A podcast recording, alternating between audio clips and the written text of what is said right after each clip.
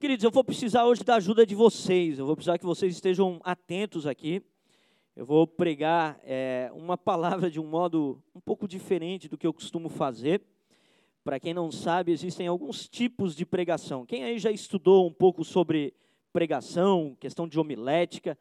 É, existem alguns tipos de pregação. Você pode fazer uma pregação tópico-temática, na qual você pega um tópico, você trabalha, pega um tema e trabalha tópicos em cima desse tema. Você pode fazer uma pregação tópico-textual, no qual você vai pegar um pequeno versículo ou uma pequena perícope ali, vai fazer é, uma é, tópicos em cima desse texto, você pode trazer uma pregação expositiva, na qual você vai pegar um trecho da Escritura e você vai explicar aquele trecho da Escritura. Você pode fazer uma pregação biográfica, na qual você vai pegar um personagem da Bíblia e você vai trabalhar em cima daquele personagem. E você pode fazer uma, uma, uma narração, que, uma pregação que, que vai em cima de uma narrativa, que você pega uma história da Bíblia e você trabalha em cima daquela história da Bíblia. E eu queria hoje trabalhar com vocês em cima de uma narrativa bíblica. Obviamente, a gente vai se ater um pouco mais à questão do Sermão da Montanha. Mas eu queria trabalhar com vocês um pouco a respeito da narrativa do início do ministério de Jesus. E quando a gente olha para o início do ministério de Jesus, eu estou lendo o Novo Testamento de novo e eu estou apaixonado de novo por Jesus. Estou lendo ali, eu fico maravilhado, eu sempre vejo coisa que eu não tinha visto. Então, quando eu olho para o início do ministério de Jesus, quando nós olhamos para como ele ocorre, a gente consegue aprender várias coisas, como Jesus trabalhava e, e, e, o modo como Jesus lidava com a questão ministerial dele. Nós percebemos que o ministério de Jesus se inicia depois do batismo de João Batista, ele vai ser tentado por Satanás no deserto, ele vence Satanás no deserto, ele sai dali, e nesse momento ele está na região do deserto da Judéia. É, João Batista pregava no deserto da Judéia, então Jesus vai até o deserto da Judéia para ser batizado por João, e ali naquele mesmo deserto da Judéia, Jesus agora enfrenta Satanás e triunfa sobre Satanás. E a Bíblia fala que após João Batista ser preso, Jesus se desloca para a região de Cafarnaum. Cafarnaum era uma cidade que ficava na região da Galiléia, então ele vai para a cidade de Cafarnaum que ficava na região da Galiléia. Essa região da Galiléia era uma região ao norte de Samaria. Então, se você olhasse um mapa de Israel, você teria aqui, no, no, aqui ao sul a Idumeia, um pouco acima da Idumeia você teria a região da Judéia, onde fica Jerusalém. Acima de Jerusalém e da Judéia você teria a região de Samaria. E acima da região de Samaria você teria a região da Galiléia. Essa região era uma região que era conhecida por ser uma região mista, uma região na qual haviam judeus e gentios habitando ali. Então era uma região que não havia apenas judeus, é, mas também gentios habitando. E Jesus resolve ir para aquela região, a região da Galiléia, a fim de iniciar o seu ministério. E a Bíblia fala que ele faz se cumprir a escritura que dizia que o povo da Galiléia, o povo, a Galiléia dos gentios, ela viu uma grande luz, uma grande luz brilhou sobre eles. E ele vai até lá. E quando ele chega em Cafarnaum, essa cidade ficava na beira daquilo que é o mar, é, o, mar da, o, o, mar ali daquela região da Galiléia, o mar da Galiléia. Então, ali quando ele chega na cidade de Cafarnaum, ele começa o seu ministério. Ele chama os seus primeiros discípulos, ele chama Pedro ali, Pedro era um pescador que pescava no mar da Galiléia, então ele chama Pedro ali, e ali ele começa a fazer os seus primeiros milagres. Ele registra o, seu, o primeiro milagre de Jesus é registrado na cidade de Caná da Galiléia. Então ele está em Cafarnaum, ele se desloca até Caná para uma festa de casamento, realiza o seu primeiro milagre, depois retorna para Cafarnaum e ali ele começa então o seu ministério. E esse ministério que ele começa, ele começa com uma pregação. A pregação que ele tinha era uma pregação de continuidade à pregação de João Batista. Abre comigo Mateus capítulo 4, verso 17. Daí por diante, então, vamos lá, vamos se, se, se situar. Daí por diante quando? Quando ele chega em Cafarnaum. Quando ele chega na região de Cafarnaum, depois de ter passado pelo batismo, depois de ter passado pelo deserto da Judéia, agora ele está em Cafarnaum, está chamando seus discípulos, e aí por diante ele começa a pregar dizendo: arrependei-vos, porque é chegado o reino dos céus. Então Jesus vai para aquela região de Cafarnaum, para a cidade de Cafarnaum, e ele sai pregando pelas ruas arrependimento. Ele começa a chamar o povo ao arrependimento, ele começa a reverberar aquela que era a mensagem de João Batista. João Batista já tinha pregado isso. João Batista, no deserto da Judéia, pregava exatamente a mesma mensagem que Jesus está pregando aqui. Só que Jesus, ele era maior do que João. Lembra que João fala isso? João fala, ele, aquele que eu batizo, eu não sou nem sequer digno de desatar a sandália dos pés, a correr dos pés. Então Jesus era maior do que João. E João, quando estava na região da Judéia, pregava o arrependimento e a chegada do reino de Deus, mas ele não era aquele que tinha sido batizado com o Espírito Santo, como Jesus foi. Jesus foi aquele que foi batizado com o Espírito. A Bíblia fala que o Espírito desceu sobre ele de forma corpórea, na forma corpórea de uma pomba. Então Jesus ficou empoderado pelo Espírito Santo, ele atuava como um homem cheio do Espírito Santo, e ele agora então está na região de Cafarnaum, pregando o arrependimento, mas ele está pregando o arrependimento de um modo diferente de João. Por quê? Porque ele está cheio do Espírito Santo, não que João não tivesse. A Bíblia fala que João, ele tinha o Espírito desde pequeno. Mas o revestimento de poder que Jesus recebe é diferenciado de João, porque ele é o Messias.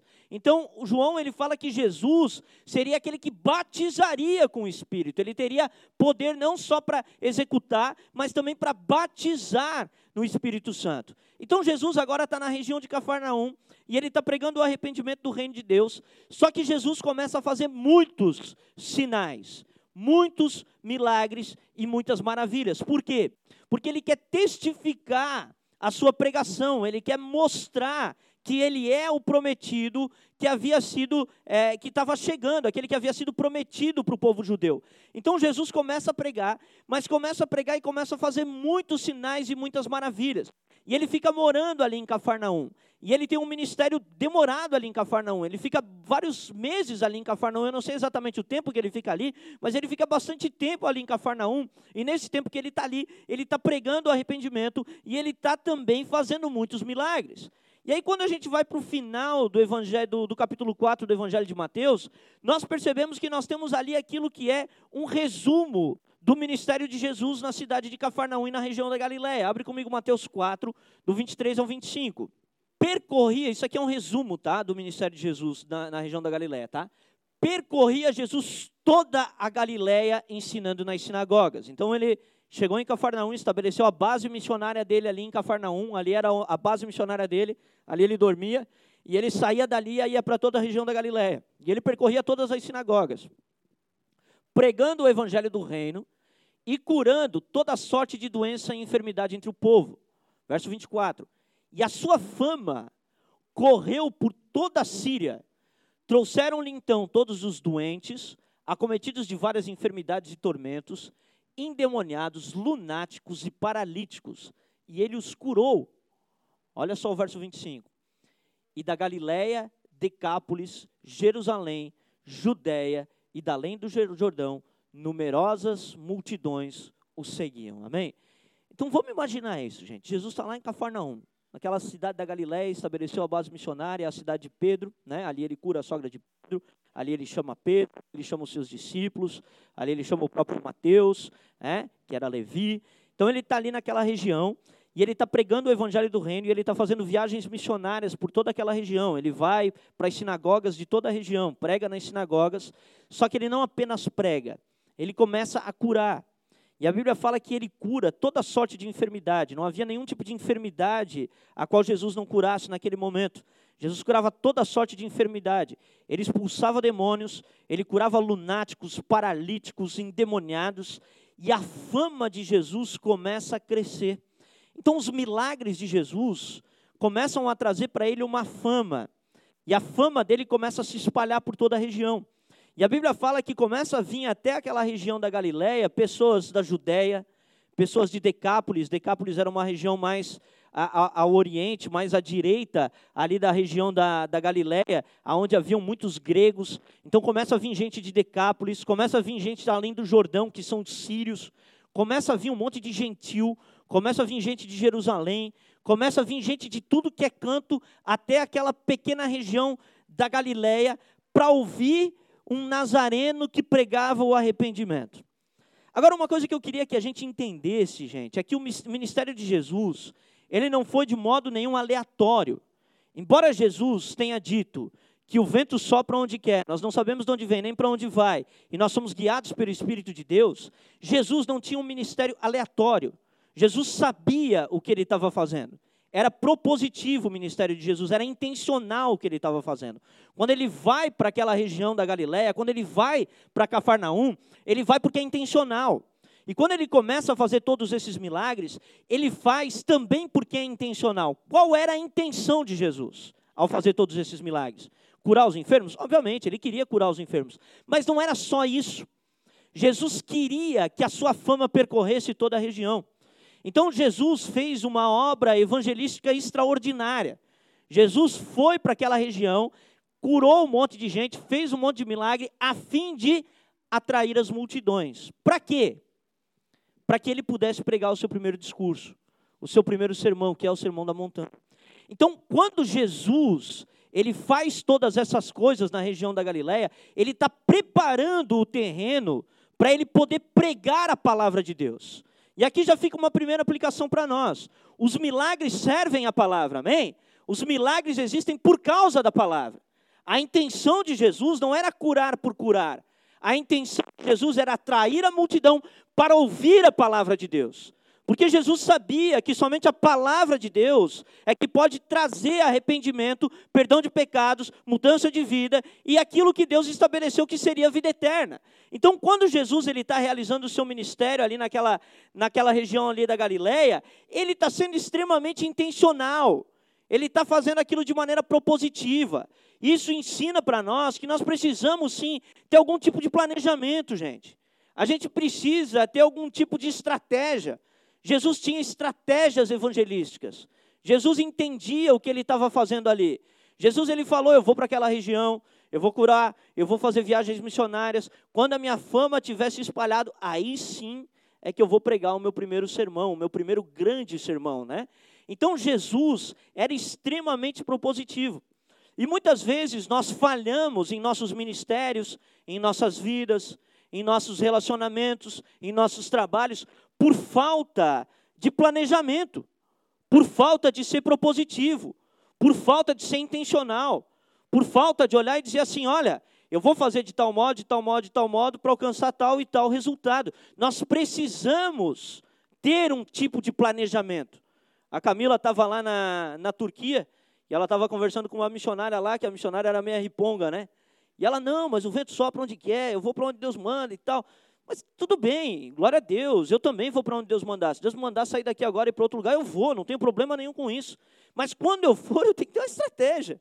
Não é só ir, chegar lá, não saber onde é que eu vou dormir, onde é que eu vou. Não é, a gente precisa entender que Jesus, ele estava sendo propositivo ali. Ele estava realizando uma obra que era uma obra na qual ele estava prevendo os resultados dela. Ele estava curando os enfermos a fim de atrair toda aquela multidão. Então a fama dele se espalha. E aí, quando a fama dele se espalha, Jesus começa aquilo que é o seu primeiro sermão.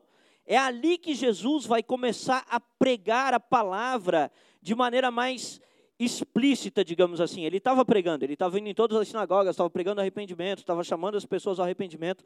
Mas agora Jesus vai começar a trazer um sermão que é um sermão mais voltado para edificação.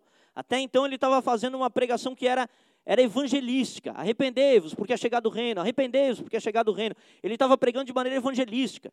Tá, abre comigo Mateus 5.1, bota ali para gente, por favor. Vendo Jesus as multidões, subiu ao monte, e como se assentasse, aproximaram-se os seus discípulos. Então, depois que toda aquela, aquela multidão vem até Jesus, Jesus ele se retira e vai para um monte, o Monte das Oliveiras. E ele chega naquele Monte das Oliveiras, ele se assenta. Era incomum, não era incomum, mas era menos comum rabinos se sentarem para ensinar. Era mais normal eles ficarem em pé para ensinar. Mas Jesus se assenta para ensinar. Alguns rabinos também faziam isso. Então Jesus se assenta para ensinar ali. E aí os seus discípulos se assentam ao seu redor. E as multidões ficam todas esperando a pregação de Jesus. E Jesus daí começa a pregar. E aí ele prega aquilo que é o sermão mais famoso da história, amém? Mateus capítulo 5, capítulo 6 e capítulo 7 descrevem para nós aquilo que é o sermão da montanha, aquilo que é o sermão que marcou a história da humanidade. A humanidade ela foi totalmente transformada por esse sermão. Esse sermão, até mesmo as pessoas que são incrédulas reconhecem a sua importância histórica e a sua importância na formação da sociedade como ela é hoje. Então Jesus vai lá, os caras se assentam aos pés de Jesus e Jesus começa então a pregar. E ele começa a pregar, a gente vai ler do verso é, 2 até o verso 12, olha só. E ele passou a ensiná-los dizendo: Bem-aventurados os humildes de espírito, porque deles é o reino dos céus.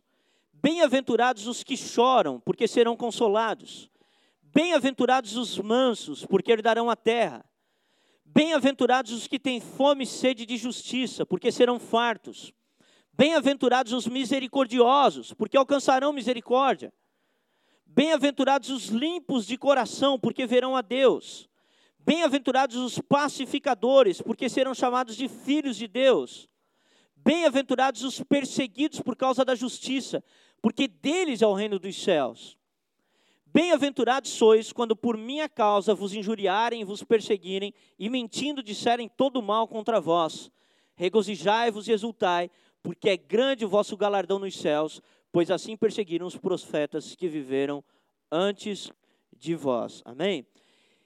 E aqui, gente, eu queria que vocês entendessem comigo o choque que foi essa mensagem aqui, tá? Para a gente poder entender o choque que foi essa mensagem, a gente precisa entender o contexto político de Israel naquele tempo. Israel, ela estava debaixo de um domínio romano, isso basicamente todo mundo sabe, ela estava debaixo de um domínio romano. Só que alguns séculos antes, um, dois séculos antes, no primeiro e no segundo século antes de Cristo, havia tido um domínio grego sobre Israel. E esse domínio grego foi, é, foi tirado de, sobre Israel através de uma revolta chamada de Revolta dos Macabeus. Quem já ouviu falar disso aí? Alguém já ouviu falar? a revolta dos Macabeus. A Bíblia Católica ela traz o livro de Macabeus, né?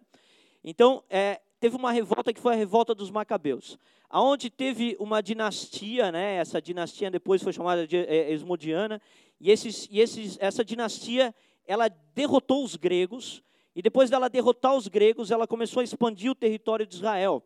E eles começaram a conquistar território de novo. Começaram novamente a ser uma nação independente, uma nação livre.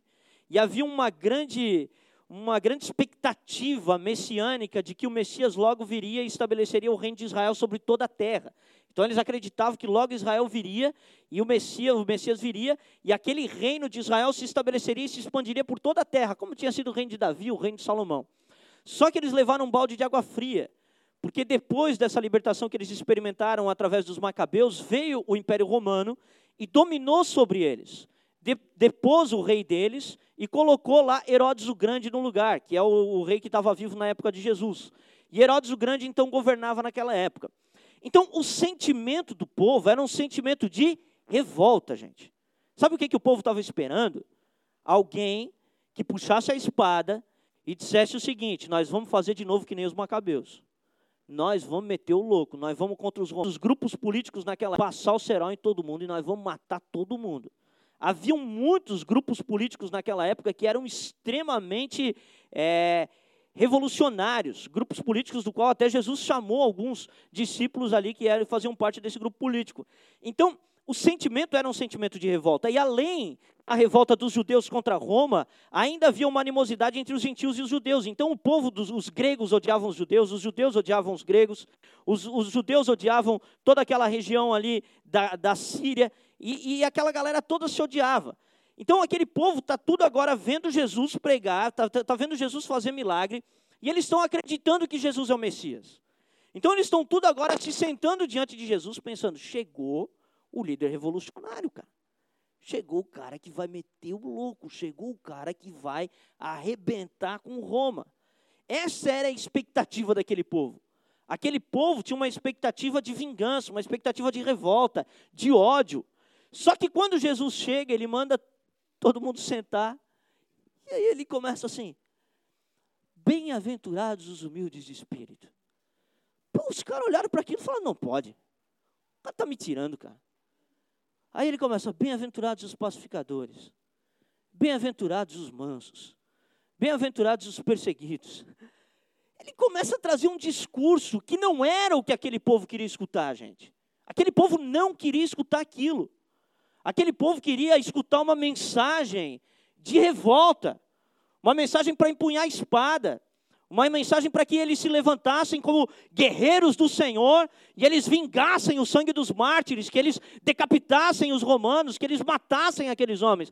Mas Jesus começa a pregar uma mensagem totalmente diferente. Por que, que Jesus fez isso? Porque Jesus veio pregar o reino dos céus. Jesus veio inaugurar um reino que não é um reino terreno, é um reino celestial. E aí ele começa então a falar que para entrar no reino de Deus, nós precisaríamos ter algumas virtudes. E essas virtudes seriam virtudes que demandam do próprio caráter de Deus. Então, a mensagem ali é uma mensagem na qual é, uma, é um balde de água fria para aquele povo, gente. Aquele povo não estava muito afim de escutar esse tipo de mensagem, não. Eles queriam é sangue, cara. Eles queriam a espada, eles queriam é meter o louco. Eles queriam guerra. Eles esperavam uma guerra, eles queriam uma guerra. Mas Jesus chega com uma mensagem totalmente contrária àquilo que eles estavam esperando. E Jesus começa a pregar as bem-aventuranças do reino de Deus. E ele começa a falar como nós precisamos ser para a gente poder viver naquilo que é o reino de Deus. E aí ele começa, primeiro ele começa ali, bota ali para mim o verso 3, por favor. Bem-aventurados os humildes de espírito, porque deles é o reino dos céus. Bem-aventurados os humildes de espírito. O que é ser humilde de espírito? Tem algumas traduções aí que falam só humildes ou pobres, alguma, alguma coisa assim diferente? Não. Não. Pobres, bem-aventurados os pobres, né? Bem-aventurados os pobres, algumas traduções, e bem-aventurados os humildes de espírito, algumas outras traduções. Mas a ideia de Jesus aqui é realmente uma ideia bem dúbia mesmo, bem voltada para a questão da pobreza, porque era comum que o pobre ele dependesse mais de Deus, né? Então, a pessoa que ela é limitada economicamente falando, ela tem muito mais dependência de Deus do que uma pessoa que ela é abastada, uma pessoa que ela, que ela tem posses, que ela tem dinheiro, que ela tem recursos, porque ela não se vê tão precisando de Deus assim, afinal ela tem os recursos necessários para tocar a vida. Então Jesus ele começa o discurso dele dizendo: "Bem-aventurados os pobres, Bem-aventurados os mansos, bem-aventurados os humildes de espírito. Ele começa a falar para aquele povo que aquele povo deveria ser humilde de espírito, deveria ser dependente de Deus, que aquele povo não deveria ser altivo, não deveria ser arrogante. Então, o primeiro pré-requisito que ele coloca é essa humildade de espírito. Bem-aventurados os humildes de espírito. E aqui vai uma pergunta para nós. Somos humildes de espírito ou somos autossuficientes espiritualmente falando? Somos daqueles que dependem completamente de Deus e reconhecem a sua condição de miséria diante de Deus? Ou somos aqueles que oram como o fariseu quando entra no templo, olhando para o publicano e dizendo assim: Graças te dou, Senhor, porque eu não sou como esse publicano, não sou como esses homens roubadores. Somos humildes de espírito, reconhecemos as nossas misérias, assim como os pobres reconheciam as suas misérias reconhecemos quem somos, reconhecemos nossos pecados, reconhecemos nossas falhas, reconhecemos nossos erros, sabemos que precisamos de Deus, temos ciência disso. Sabemos que se o Deus não, não vier sobre nós, nós estamos perdidos, que completamente perdidos. Sabemos, como Paulo, que somos o pior de todos os pecadores. Ou achamos que não, somos talvez diferentes de alguns homens. Somos um pouco melhores. Não, eu não sou que nem aquele cara lá. Não, ah, igual o Maico também não sou, nunca gostei de bailão, cara. Não, igual o Maico, não, o Maico nunca, igual a ele eu não sou não. Ou a gente reconhece as nossas misérias, a gente sabe que nós somos miseráveis diante de Deus. E queridos, aqui vai uma grande, um grande mistério do reino de Deus, né? Porque hoje em dia a palavra que está em voga é autoestima. Essa é a palavra que está em voga. Você precisa ter autoestima. A Bíblia ensina uma justa estima, não uma alta estima. A Bíblia diz que a gente deve considerar os outros mais importantes do que nós mesmos e que a gente deve se colocar no nosso próprio lugar e reconhecer quem somos. Então, eu não posso ter uma falsa modéstia. Eu não posso ser alguém que o Mike está aqui, está tocando e fala assim, pô, Mike, você toca bem. Não, não sei tocar, cara, não. Isso é falsa modéstia, eu preciso reconhecer quem eu sou. Agora, eu também preciso reconhecer as minhas falhas. Preciso reconhecer as minhas limitações, preciso reconhecer que se não for o Senhor sobre a minha vida, eu estaria tão perdido quanto qualquer outro pecador quanto qualquer outra pessoa. Então Jesus muda o discurso ali, começa o discurso ali, chamando os caras dizendo: bem-aventurados são os pobres. Aquilo foi um choque na cabeça dos caras. Os caras olharam e falaram assim: pô, eu não queria ser pobre, eu queria ser rico. Eu não quero ser pobre. Como que bem-aventurado é o pobre? Mas a ideia era justamente essa. O pobre reconhece as suas necessidades, ele reconhece as suas misérias. E a gente precisa então reconhecer, gente, quem nós somos sem Cristo Jesus. Sem Cristo Jesus, nós somos o mais miserável de todos os homens, como o apóstolo Paulo declarou em Romanos capítulo 20. Obviamente que com Cristo Jesus, somos diferentes. Nossa natureza é mudada, somos mais do que vencedores, não por causa de nós. O mérito nunca está em nós. O mérito está na sua obra, está na sua redenção, está na sua salvação, está naquilo que ele fez, mas nunca está na gente. E é muito interessante que o evangelho, ele te faz sentir a tua miséria, mas isso não te deixa por baixo. Porque quanto mais você reconhece a sua miséria, mais você reconhece o amor de Deus, cara. Quanto mais miserável você se reconhece, mais amado você se sente. Porque daí você olha e fala assim, pô, o amor que Deus tem por mim não tem nada a ver com aquilo que eu fiz. Não tem nada a ver com aquilo que eu sou. O amor que Deus tem por mim tem a ver com aquilo que Ele é. Ele me ama porque Ele é bom. Então eu reconheço o amor de Deus de um modo muito mais amplo quando eu reconheço as minhas misérias. Eu nunca me esqueço de uma oração, eu já falei dessa oração aqui, que eu ouvi o Jander orar uma vez aqui que a gente estava, sei lá, numa segunda-feira, uma sexta-feira, a gente estava aqui orando, e o Jander ele orou assim, ele falou assim, Senhor, obrigado Senhor, porque Tu conheces os meus, mais, os meus pecados mais podres, e mesmo assim tu me ama. Aquilo me chamou muita atenção. Eu falei, é verdade, cara. Deus conhece os mais podres pecados que já cometemos. Aquele pensamento que tu não quer nem pronunciar. Tu não quer nem pensar em voz alta. Você não quer nem que a tua esposa saiba, Maico. Aquele pensamento que você passou na tua cabeça e falou: não, sai daqui, vai embora. Deus conhece. Conhece esse pensamento. Então nós precisamos reconhecer as nossas misérias. E Jesus então vem com um discurso que é muito louco para aquele povo, porque aquele povo estava se sentindo injustiçado. Eles achavam Roma é o vilão, não nós. Nós somos o povo de Deus. Nós somos os eleitos de Deus. Nós somos os filhos de Abraão. Roma é que é o bandido. E aí Deus olha para eles e fala: Não, não, não, bem-aventurados são os pobres de espírito. Não são os altivos de espírito, não são aqueles que reconhecem o erro nos outros, mas não reconhecem o seu próprio erro. Não são aqueles que veem a maldade do outro, mas não veem a sua própria maldade. Então, bem-aventurados são os pobres de espírito. Esse discurso é revolucionário para aquela época. É muito mais revolucionário que se Jesus tivesse puxado uma espada. Porque puxar a espada era o natural ali. Iria totalmente a favor dos sentimentos daquele povo. É o que o povo esperava, é o que o povo queria. Então, puxar a espada ali era fácil. Eu estava vendo um, um, filósofo falar, cara, eu fiquei com vontade de estudar filosofia, ô, ô Nando. Vendo um filósofo falar, cara, e ele falou um negócio muito legal. Ele falou sobre a questão das virtudes e dos vícios. E aí ele falou que o que diferencia o homem do, dos animais, dentro daquilo que seria a visão dele ali, né, filosófica, é que o homem, ele é capaz de ir contra o seu próprio instinto. Então, a diferença do homem para o animal é que o homem pode refrear a si mesmo. Então, a virtude, ela não é fazer a própria vontade, a virtude é muitas vezes ir contra a sua própria vontade. Então, o cara tem vontade, por exemplo, de trair, mas não trai. O animal é movido por impulso sexual, ele vai lá e faz e deu, acabou, se ele não tem capacidade de refrear o seu impulso. Agora, o homem, ele tem. Então, o homem é distinto porque ele pode ir contra os seus próprios vícios, contra as suas próprias paixões, digamos assim. E aqui Jesus está sendo revolucionário por quê? Porque ele está chamando o povo para ir contra os vícios deles contra as paixões deles. A vontade era puxar a espada. Mas Jesus está olhando e está falando: não, o problema não são os romanos. Reconheçam a miséria de vocês, reconheçam a pobreza espiritual de vocês. E Jesus continua o discurso, e ele vai para o verso, para o verso então é, 4. E ele fala assim: Bem-aventurados os que choram, porque eles serão consolados. E aqui Jesus dá mais uma vez um nó na cabeça de todo mundo, né? Os caras esperando Jesus falar, aquela multidão, Jesus fez um monte de milagre. Ele, ele falou bem-aventurados os que choram. Ai, que desgraça é essa? Eu sempre aprendi que todo mundo que ri que é feliz. Por que, que é bem-aventurado que chora? E a, e a palavra bem-aventurado significa muito feliz. Muito feliz. Então ele fala: muitos felizes são aqueles que choram. Por quê? Porque eles serão consolados. Que choro que Jesus estava falando aqui? Era o choro relacionado ao primeiro versículo. É o choro que reconhece sua própria miséria. Bem-aventurados os que choram. Bem-aventurados os que reconhecem os seus pecados e choram por eles. Bem-aventurados os que choram pelos pecados de seu povo. Bem-aventurados os que lamentam e choram pelo pecado de seus amigos.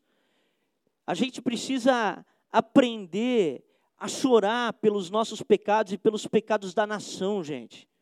Nós não podemos simplesmente ficar nessa guerra santa nessa loucura santa que nem Israel estava. Israel aqui não reconhecia seus próprios pecados, não reconhecia os pecados da nação. E muitas vezes nós nos movemos apenas contra o pecado dos outros, em vez de chorar pelo pecado dos outros. Em vez de nos colocarmos num lugar de quebrantamento e arrependimento e clamar e chorar pelos pecados do povo. Quando a gente olha para Neemias, quando é chamado para reconstruir o muro, Neemias lamenta e chora pelos pecados de Israel. Não eram os pecados pessoais dele, mas eram os pecados do povo dele. E aqui fica uma pergunta para nós: nós temos chorado pelos pecados do nosso povo, ou nós temos apenas levantado a espada, empunhado e entrado numa guerra santa contra os pecados de nosso povo? Precisamos chorar pelos pecados de nossa nação. Precisamos entrar no lugar de arrependimento. A gente precisa chorar pelos pecados da igreja.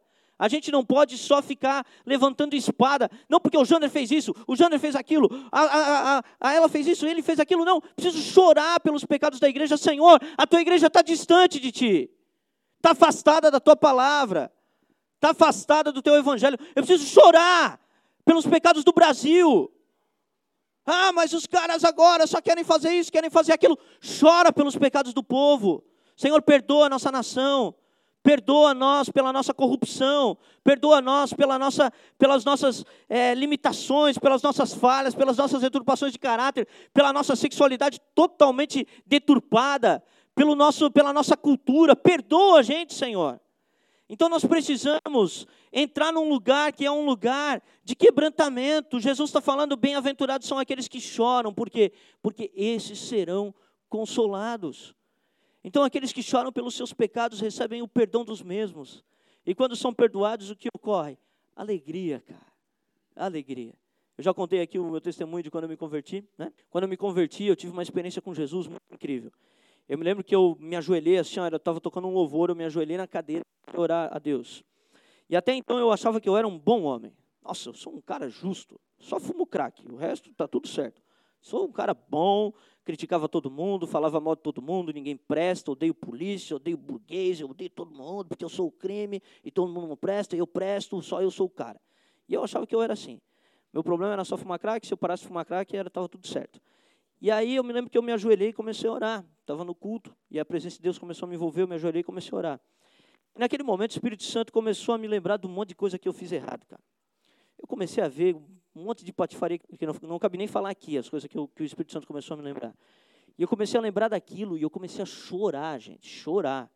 Compulsivamente, eu comecei a me sentir um lixo. Eu me senti um lixo. Eu falei, cara, eu não presto, cara. Eu não presto. Desonrei meus pais, envergonhei minha família, cometi pecados sexuais terríveis, roubei, eu enganei. Eu comecei a sentir todas, todos esses pecados. E nesse mesmo momento que eu estava chorando e me sentindo um lixo, o Espírito Santo me falou: Eu te perdoo e eu te amo. Cara, quando ele falou aquilo, eu comecei a rir, cara. E eu chorava e ria ao mesmo tempo. O cara olhava para mim e falava: O cara tá maluco. Era lágrima, ranho e, riso, né? chorando e rindo. E o Espírito Santo, cara, eu te perdoo, eu te amo. Eu fui consolado, cara. Eu fui consolado pelo poder de Deus, eu fui consolado pelo Senhor. Então os que choram são consolados. Mas para que nós possamos chorar, a gente não pode ficar querendo empunhar a espada, cara. A gente não pode querer ficar numa guerra santa. Israel queria uma guerra santa. Nós não estamos em guerra santa, amém? Nós estamos caminhando rumo ao reino celestial. Nós estamos indo com aquele que é o príncipe da paz. Jesus é o príncipe da paz. Ele esmagará os seus inimigos, esmagará. E ele estabelecerá a paz. Ele fará isso. Não nós. Não é nosso papel. Literalmente não é papel da igreja isso. Então, nós somos chamados para chorar, somos chamados para lamentar pelas nossas misérias. E ele continua o discurso. Bem-aventurados os mansos. Aí o cara fala, pô, aí não, né? Manso também não, né? Olha que a Bíblia fala que Moisés era homem muito manso, o mais manso da terra. Quem foi Moisés, gente? O líder de mais de um milhão de judeu rebelde no deserto. Como que tu atura um milhão de judeu rebelde? Como? Com espada ou com mansidão? Mansidão, se fosse com espada, ele ia matar todo mundo, gente matava todo mundo.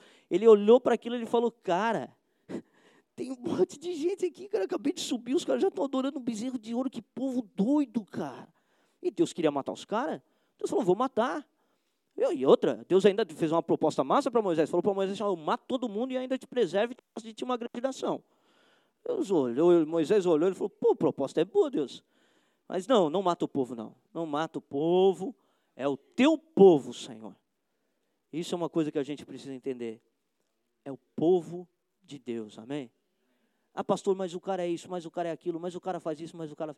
É as ovelhas de Jesus, cara. Jesus resolveu amar, não tem o que fazer, cara. Se ele resolveu amar, não tem o que fazer, cara. Uma vez eu estava conversando com uma pessoa, cara, o cara era doido, cara. Doido, perturbado. E olha que eu já lidei com doido, mas aquele era doido, cara. Maluco, cara. Começou a falar um monte de coisa, cara, um monte de maluquice. Oi, eu já estava sentado assim, ó, escutando o cara, já estava louco para. E aí o Espírito Santo falou para mim assim: Eu amo ele, Rafa. Aí eu olhei e falei: Pá, velho, se Deus ama, quem sou eu para não amar, né? Se ele que é santo ama, quem sou eu que sou um pecador para não amar? Como que eu posso não amar se ele ama? E outra, é a ovelha dele, cara. Vou me meter com a ovelha dele?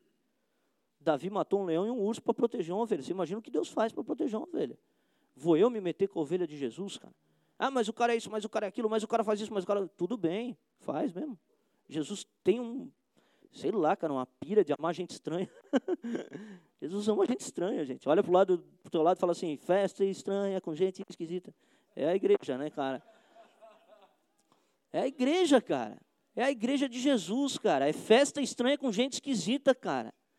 É tudo um povo maluco, cara. É quem Jesus ama. Aí vai, vai querer dar lição de moral para falar, Jesus, tu podia amar a gente mais certo? Eu não vou dar lição de moral em Jesus. Eu vou ficar quieto, vou obedecer, cara. Se ele ama, eu vou amar também. E eu vou aprender a ser manso. Hoje eu já sou mais manso do que eu fui um dia. Daqui a cinco anos eu quero ser mais manso do que eu sou hoje. E a gente precisa entender isso, que o reino de Deus é isso, cara. O reino de Deus é um chamado de Deus para mansidão. E ele fala porque, porque, porque esses herdarão a terra. Então a terra tinha a ver com a promessa que Deus tinha dado para Abraão, Abraão, a terra de Canaã, mas eles aguardavam a terra toda, né? Porque eles tinham aquela promessa messiânica, né? Pede-me te darei as nações por herança. Então eles tinham essa promessa messiânica, eles estavam esperando aquilo, cara. E, eles, e ele olha e ele fala, então os mansos, os mansos vão herdar a terra. E olha como Deus é irônico, né? Moisés, que era manso, não herdou a terra, né? Moisés não herdou, Moisés morreu lá no monte, né? Mas ele olha para os caras e fala assim: se vocês forem mansos que nem Moisés, vocês vão herdar a terra, cara. Vocês vão entrar e vão herdar a terra. Então ele chama o povo para mansidão. E ele continua: Bem-aventurados os que têm fome e sede de justiça, porque eles serão fartos. E aí aqui o cara olha e fala: tá vendo? Ó, tá vendo, pastor? Tem que ter fome e sede de justiça. Vamos degolar uns, vamos crucificar outros. Vamos fazer um negócio aí, cara. Tem que ter fome e sede de justiça. Só que a ideia aqui não tem nada a ver com isso, cara. A ideia aqui é aquele que tem fome de justiça pessoal. É aquele que tem fome de santidade pessoal. Bem-aventurados aqueles que têm fome e sede de serem santos como Deus é santo. Bem-aventurados aqueles que têm fome e sede de serem como Deus é. E também aqueles que têm fome e sede de verem a justiça sobre os oprimidos. Aí sim, sobre os oprimidos nós clamamos por justiça, amém? Porque há um povo oprimido, gente. Há um povo oprimido e nós clamamos por justiça. Então ele fala: bem-aventurados aqueles que têm fome e sede de justiça, porque eles serão fartos, aqueles que têm vontade de serem santos serão saciados por Deus, amém? A nossa alma vai ser cheia da presença de Deus. A gente não vai mais ter fome e sede, a gente não vai mais andar errante pela vida, sem saber o que fazer, a gente vai se sentir preenchido porque, porque busca uma santidade pessoal, porque busca fazer a justiça, porque busca fazer a obra de Deus. Então a gente é chamado para ter fome e sede de justiça. E ele continua: Bem-aventurados quem? Os misericordiosos, porque eles alcançarão misericórdia. Gente, misericórdia é a base da vida cristã. A gente ora todo domingo aqui. Perdoa as nossas dívidas, assim como nós perdoamos os nossos devedores. Não, pecado é na católica. Mas está tudo certo. É, como perdoamos os nossos devedores. Não, tudo certo, Mike. Tá? Eu sei que tu é homem de Deus. Então, então, bem-aventurados, né? É, nós oramos, Senhor, perdoa as nossas dívidas assim como nós perdoamos os nossos devedores. O que é misericórdia, gente? A palavra misericórdia, a raiz dela, ela, ela une duas palavras: miser, que é miséria, e córdia, que é coração. Então, é quando você se compadece da miséria do outro. Então, bem-aventurados os misericordiosos. Você olha para a miséria da pessoa e se compadece dela. E aí tem a ver com aqueles que choram.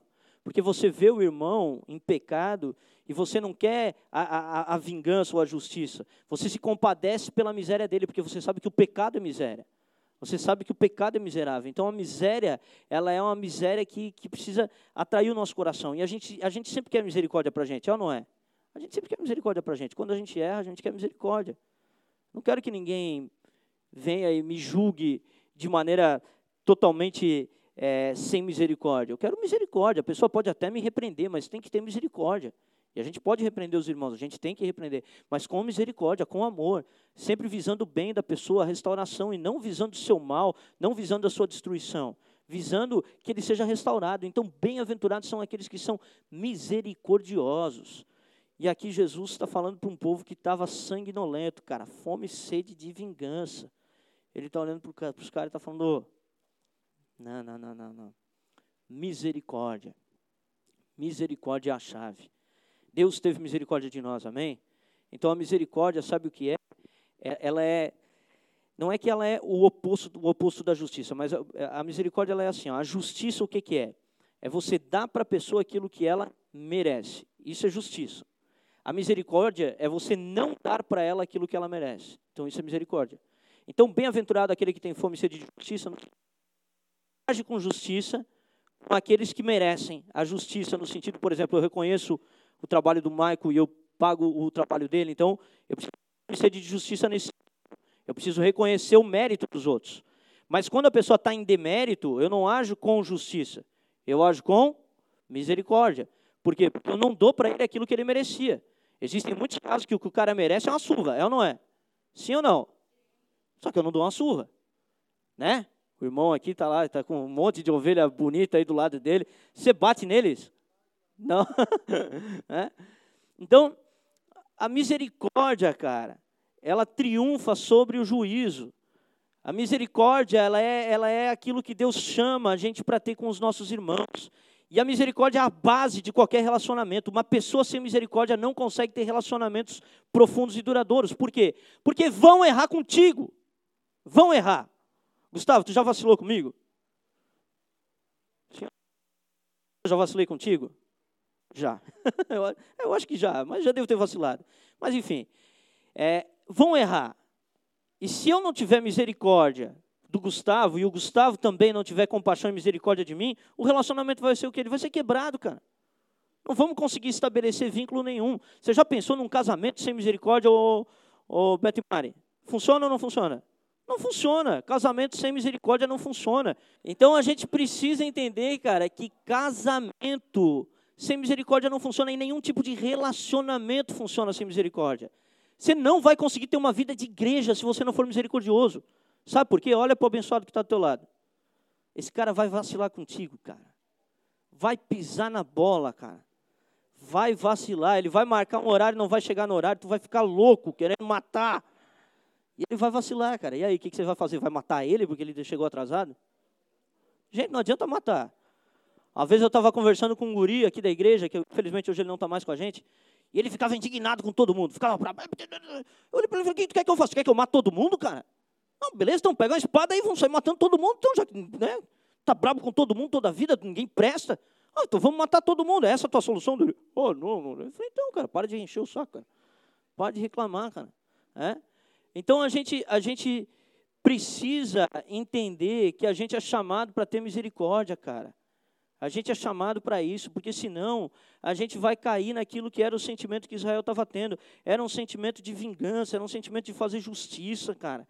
Era isso que os caras queriam fazer. E aí ele continua: Bem-aventurados os limpos de coração, porque eles verão a Deus. Cara, pureza de coração, gente. Como falta pureza de coração. A gente não pode ser malicioso, cara. Tudo é malícia. Tudo está interpretando que, não, não, os caras estão maquinando comigo, os caras estão pá. É, é, porque tu maquina com todo mundo, tu acha que todo mundo maquina contigo, cara. Não, porque pá, aqui é um veneno. Não, cara, pô, pureza de coração, relaxa, cara. Relaxa, calma.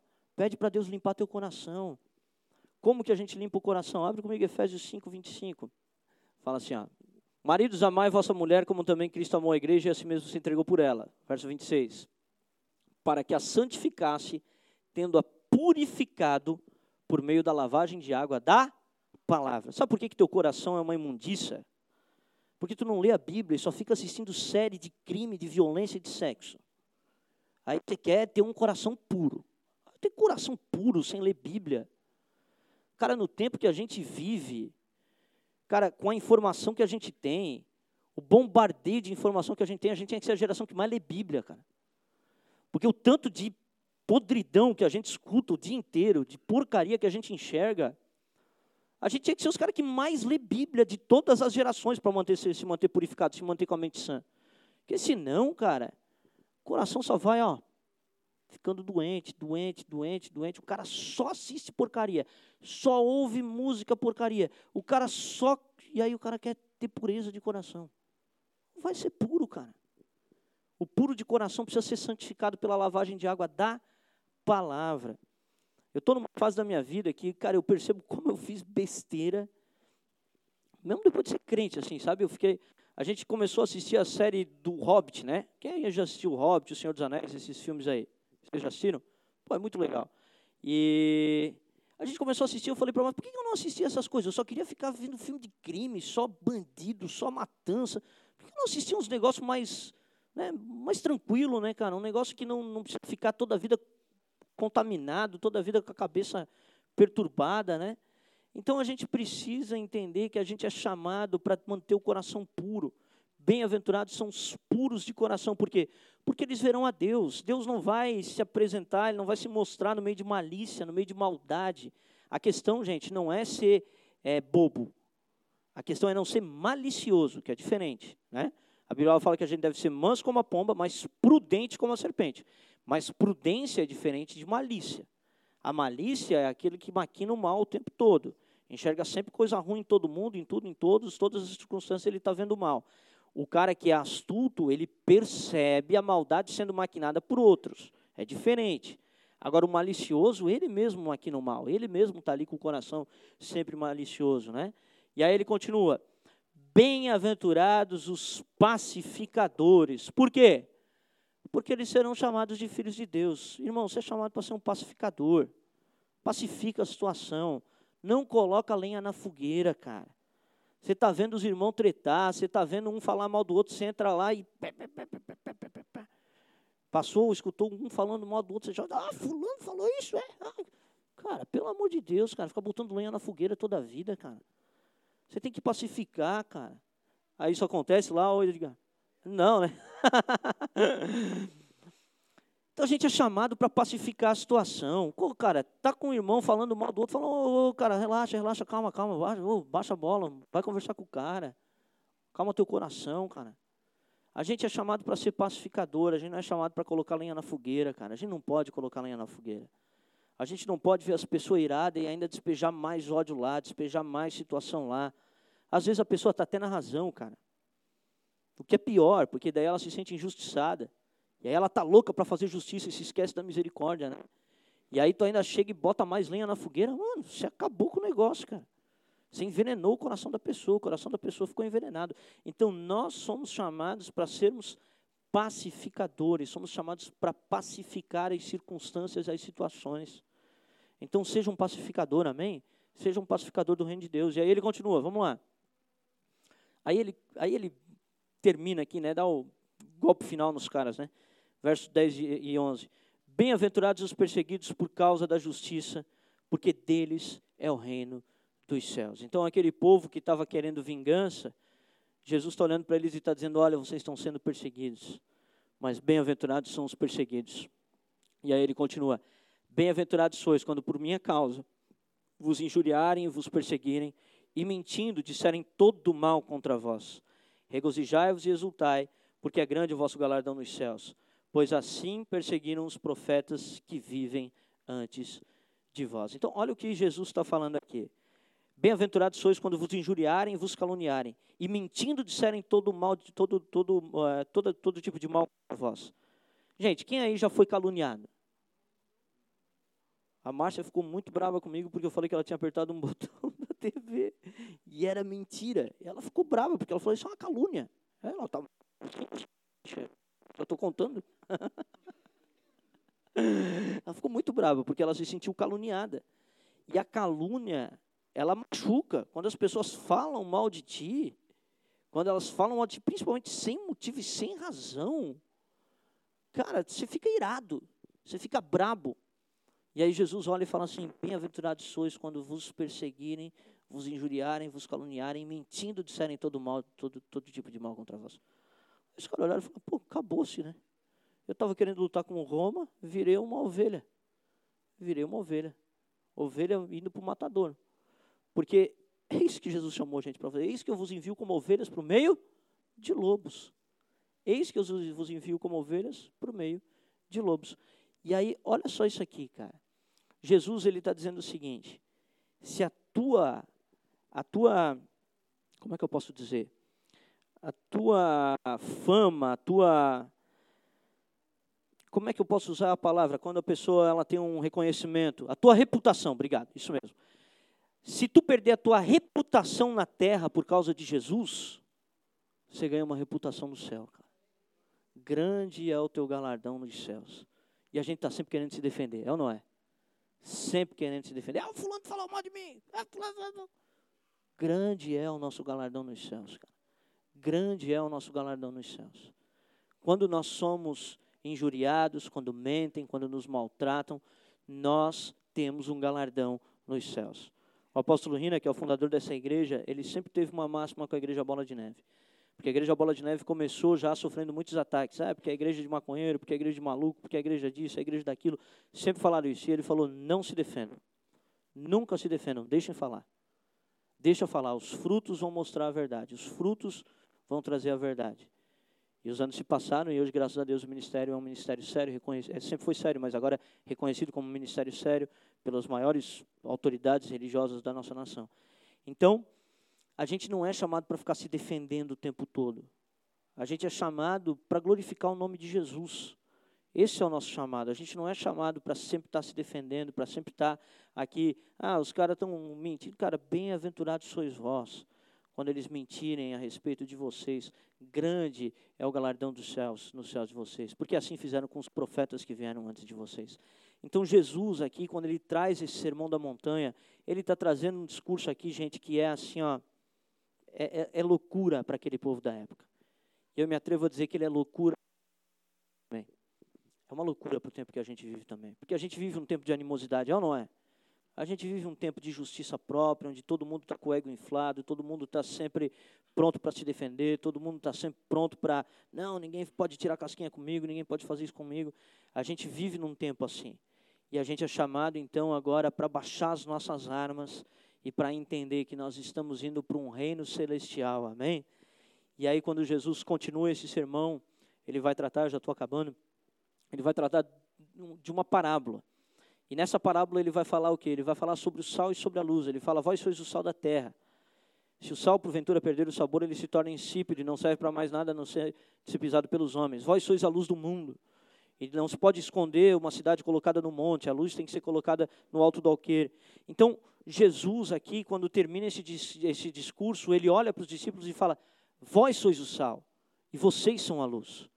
Agora, não deixem que a luz seja colocada debaixo do alqueire e não deixe que o sal perca o sabor. O que, que isso quer dizer? Vivam o que ele está falando. Porque isso é ser sal e isso é ser luz. Jesus estava relacionado ali, a questão era totalmente relacional. O que Jesus estava dizendo é o seguinte: se vocês viverem do jeito que eu estou falando, vocês serão sal. Se vocês viverem do jeito que eu estou falando, vocês serão luz. Agora, caso vocês não vivam do jeito que eu estou falando, vocês serão sal misturado que não serve para nada, a não ser pisado e lançado pelos homens. Se vocês não viverem do jeito que eu estou falando, vocês serão luz sendo colocados nos lugares baixos e ninguém vai poder enxergar a luz de vocês. E aí, ele termina falando assim: olha só, abre comigo Mateus 5,16. Assim brilhe também a vossa luz diante dos homens, para que vejam as vossas boas obras e glorifiquem o vosso Pai que está nos céus. Quais são as boas obras, gente? Mateus 5, de 1 a 12. Essas são as boas obras. Então, que brilhe a nossa luz diante dos homens, para que os homens vejam as nossas boas obras e reconheçam o nosso Pai que está no céu. Então, que nós possamos ser sal e luz da terra, amém? Que possamos viver de acordo com os padrões do reino de Deus, amém? Nós fazemos parte de um reino celestial um reino de invisível aparência, um reino que não é visível, ele é invisível, não de visível aparência. Nós vivemos num reino que é estabelecido por um Deus que se fez carne e foi até a morte, morte de cruz, e foi como um, um cordeiro mudo que não abriu a boca. Dele fizeram pouco caso. As pessoas o tiraram por, por, por homem maltrapilho, tiraram ele para nada. Mas ele era o Cordeiro de Deus, ele era o Deus encarnado, amém? Ele viveu de modo digno e nós somos chamados para imitá-lo agora. Então, o chamado de Deus para a igreja é sermos sal e sermos luz. Como? Vivendo as bem-aventuranças. Seremos muito felizes se vivermos de modo digno do Evangelho. Muito felizes. É o que a palavra bem-aventurança fala.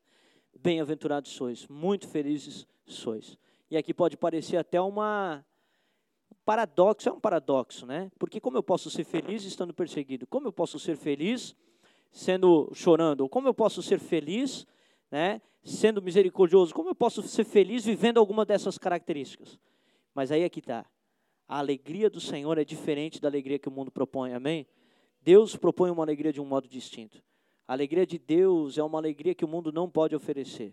Jesus nos dá a sua alegria. Sabe o que a Bíblia fala em Hebreus? Que ele foi ungido com óleo de alegria mais do que todos os outros. Então Jesus era manso, mas era alegre, amém? Jesus foi perseguido, mas ele era alegre. Jesus era alegre, gente. Jesus atraía as crianças para perto dele. Não era carrancudo, emburrado, cara de mal, toda a vida. Né? Ele era um cara alegre. Por quê? Porque ele vivia debaixo daquilo que era a graça do reino de Deus. E o reino de Deus precisa ser estabelecido em nossa vida. Amém?